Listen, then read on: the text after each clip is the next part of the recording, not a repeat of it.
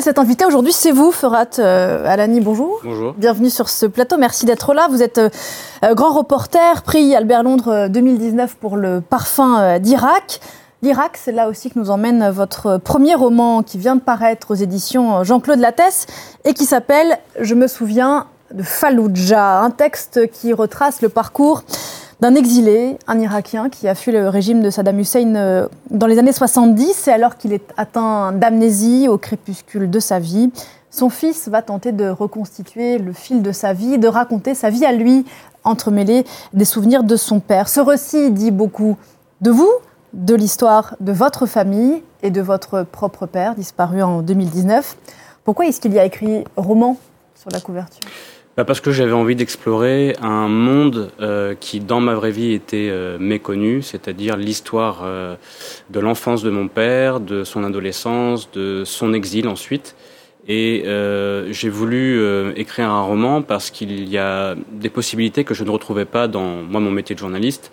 C'est ouvrir des portes vers l'imaginaire, vers tous mes fantasmes, vers des, des questions sans réponse auxquelles j'ai essayé moi d'apporter des réponses.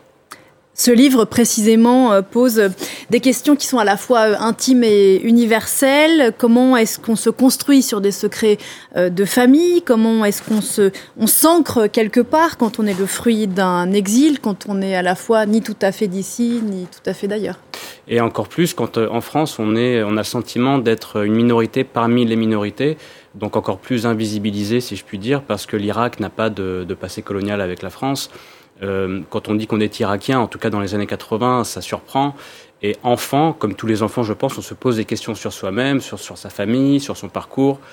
Alors là, avec un, un père euh, silencieux qui euh, euh, ne prononce que euh, certains mots sur l'Irak, évoque des détails sur le pays de manière assez sibylline. Et donc, quand on est un enfant comme ça, on, on cherche des réponses sans cesse toute sa vie.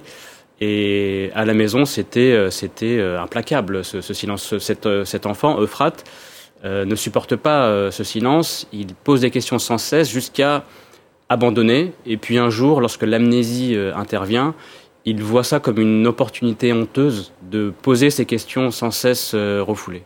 Et l'enfant que vous étiez non plus n'aimait pas le silence? Non, non, et le silence était imposé. Alors, c'est aussi le parcours des exilés politiques quand on fuit une dictature euh, comme l'Irak en l'occurrence, mais le décor c'est l'Irak, mais ça aurait pu être euh, un autre pays. Je pense que ces thématiques sont universelles, euh, exilés ou pas d'ailleurs. Euh, mm. La question sur soi, sur ses parents. Euh, mais enfant, oui, je, je, je me posais des questions sur ce silence. Vous parlez souvent dans ce livre, en tout cas vous le faites dire à votre narrateur, mais vous l'avez évoqué dans votre travail précédent, euh, notamment le, le parfum d'Irak, de votre sentiment de culpabilité, d'avoir une dette, vous appelez ça un sentiment d'imposture, d'être né ici en France alors que vous auriez pu naître là-bas, Fallujah, qui est la ville de naissance de votre propre père. Oui, parce qu'en fait, les questions euh, que, que Frat pose à Rami, le père, euh, les seules réponses qu'il a, c'est tu as une grande famille, et c'est le mot Fallujah. Donc, euh, avec le temps, euh, même si la réponse est claire, euh, quand il va en Irak, cet enfant, il se rend compte qu'il aurait dû naître à Fallujah et qu'il est privilégié alors qu'il se sentait pas du tout privilégié en France. Et lorsqu'il se rend compte de ça, il y a euh, effectivement ce sentiment d'imposture, il y a le sentiment d'avoir euh, grandi trop vite, d'avoir pris conscience des choses, d'être responsable d'une histoire et d'un héritage qui est, qui est lourd pour euh, cet enfant, cet adolescent et cet adulte qui deviendra lui-même journaliste.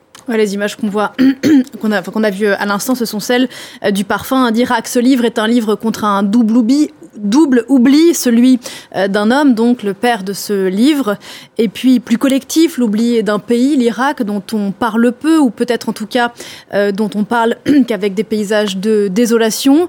Euh, c'est ce pays aussi là, ce souvenir-là, celui que vous avez appelé dans le parfum d'Irak, le pays de la glace à l'abricot, que vous essayez de figer avec ce récit. Je voudrais dire juste citer un, un passage de, de ce que vous dites de Fallujah, donc c'est pas très loin de, de, de Bagdad, Fallujah. On est en 1953. Fallujah, c'était une ville de l'entre-deux, une jolie petite bourgade pleine de contradictions et de paradoxes, située dans une vallée fertile, bordée par l'Euphrate. Elle était entourée de sable pourpre l'été, une, une cité tantôt paisible, tantôt bruyante, ni trop près, ni trop loin des trépidations de Bagdad où flottait un parfum floral qui laissait souvent place aux effluves de crottins de mulets au détour d'une rue.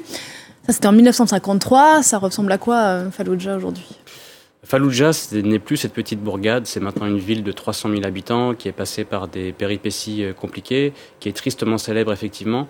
Mais ce qui m'a intéressé dans ce roman, c'est aussi d'explorer Fallujah d'une autre manière, pas seulement rappeler son, passé historique qui était pour le coup une ville sans histoire, euh, mais euh, cette dualité aussi, c'est presque un personnage, euh, Fallujah. Il y a cette dualité, justement, cet antagonisme qui existe aussi chez le père, qui est un exilé qui peut être à la fois donc très silencieux et parfois avoir des accès de colère, et il y a cette, euh, cette dualité qui existe dans l'exil aussi, euh, lorsqu'on parle de sa propre histoire, à, ses propres enfants, qu'est-ce qu'on transmet?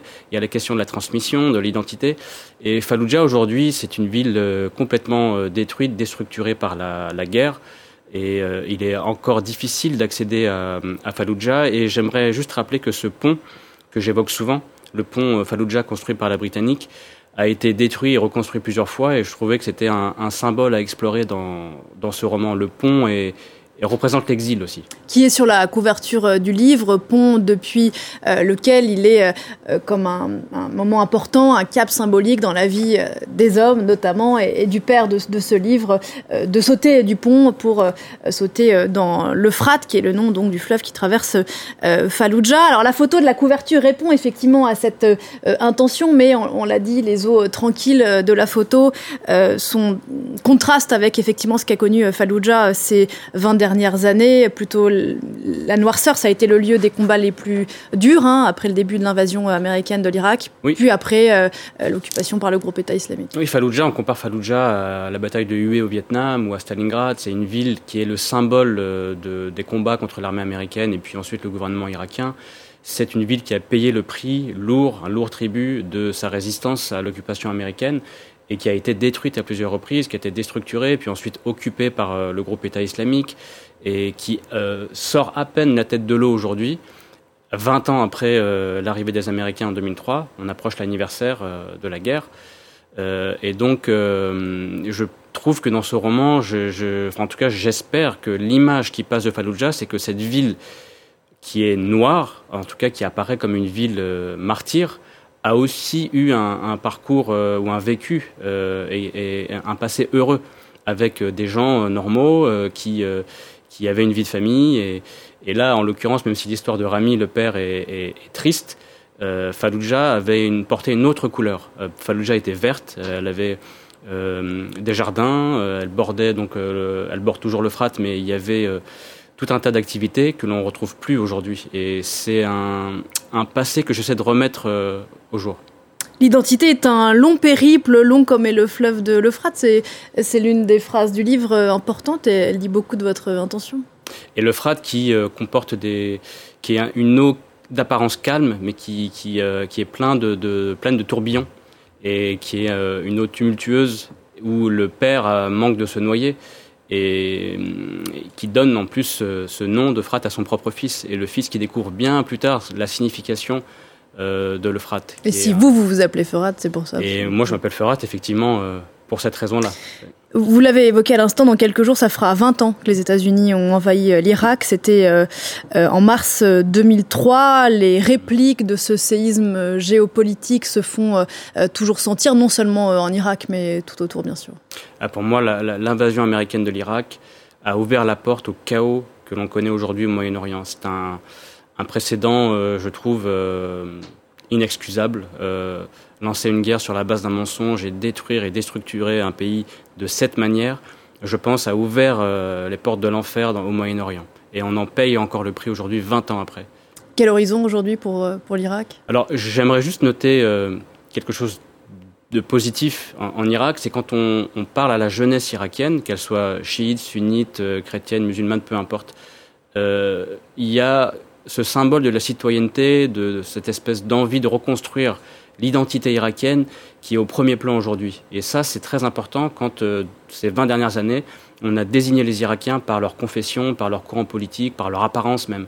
Là, aujourd'hui, il y a quelque chose qui se crée euh, au sein de la jeunesse, mais avec ce gouvernement euh, euh, qui euh, bah, est totalement corrompu et qui, qui n'est pas reconnu tout à fait dans la rue, c'est compliqué, mais il y a un processus. En tout cas, moi, j'ai espoir que l'identité irakienne revienne au premier plan et que le pays se reconstruise.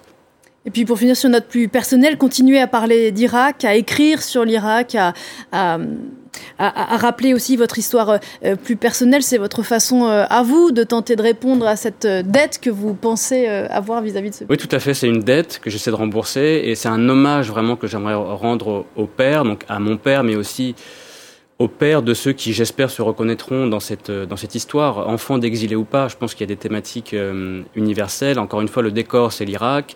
Les personnages sont Rami et Euphrate, mais on a tous, quelle que soit la relation, eu un père ou une mère. Et euh, on questionne toujours euh, cette idée de transmission. Donc j'espère que ça parlera à tout le monde et pas seulement à ceux qui s'intéressent à l'Irak. Bien sûr, pour les pères et puis aussi pour leurs enfants ou leurs petits-enfants, ce qu'on leur transmet à notre tour. Merci infiniment d'être venu nous parler de ce euh, très beau livre, on l'a compris, où la petite histoire se mêle à la grande. Je me souviens de Fallujah, un roman donc, mais on l'a compris, qui dit beaucoup de vous, Ferhat Alani, euh, Alani pardon, euh, qui, sort de, qui vient de sortir chez Jean-Claude Lattès. Merci beaucoup. Merci à vous. Bonne journée et à bientôt.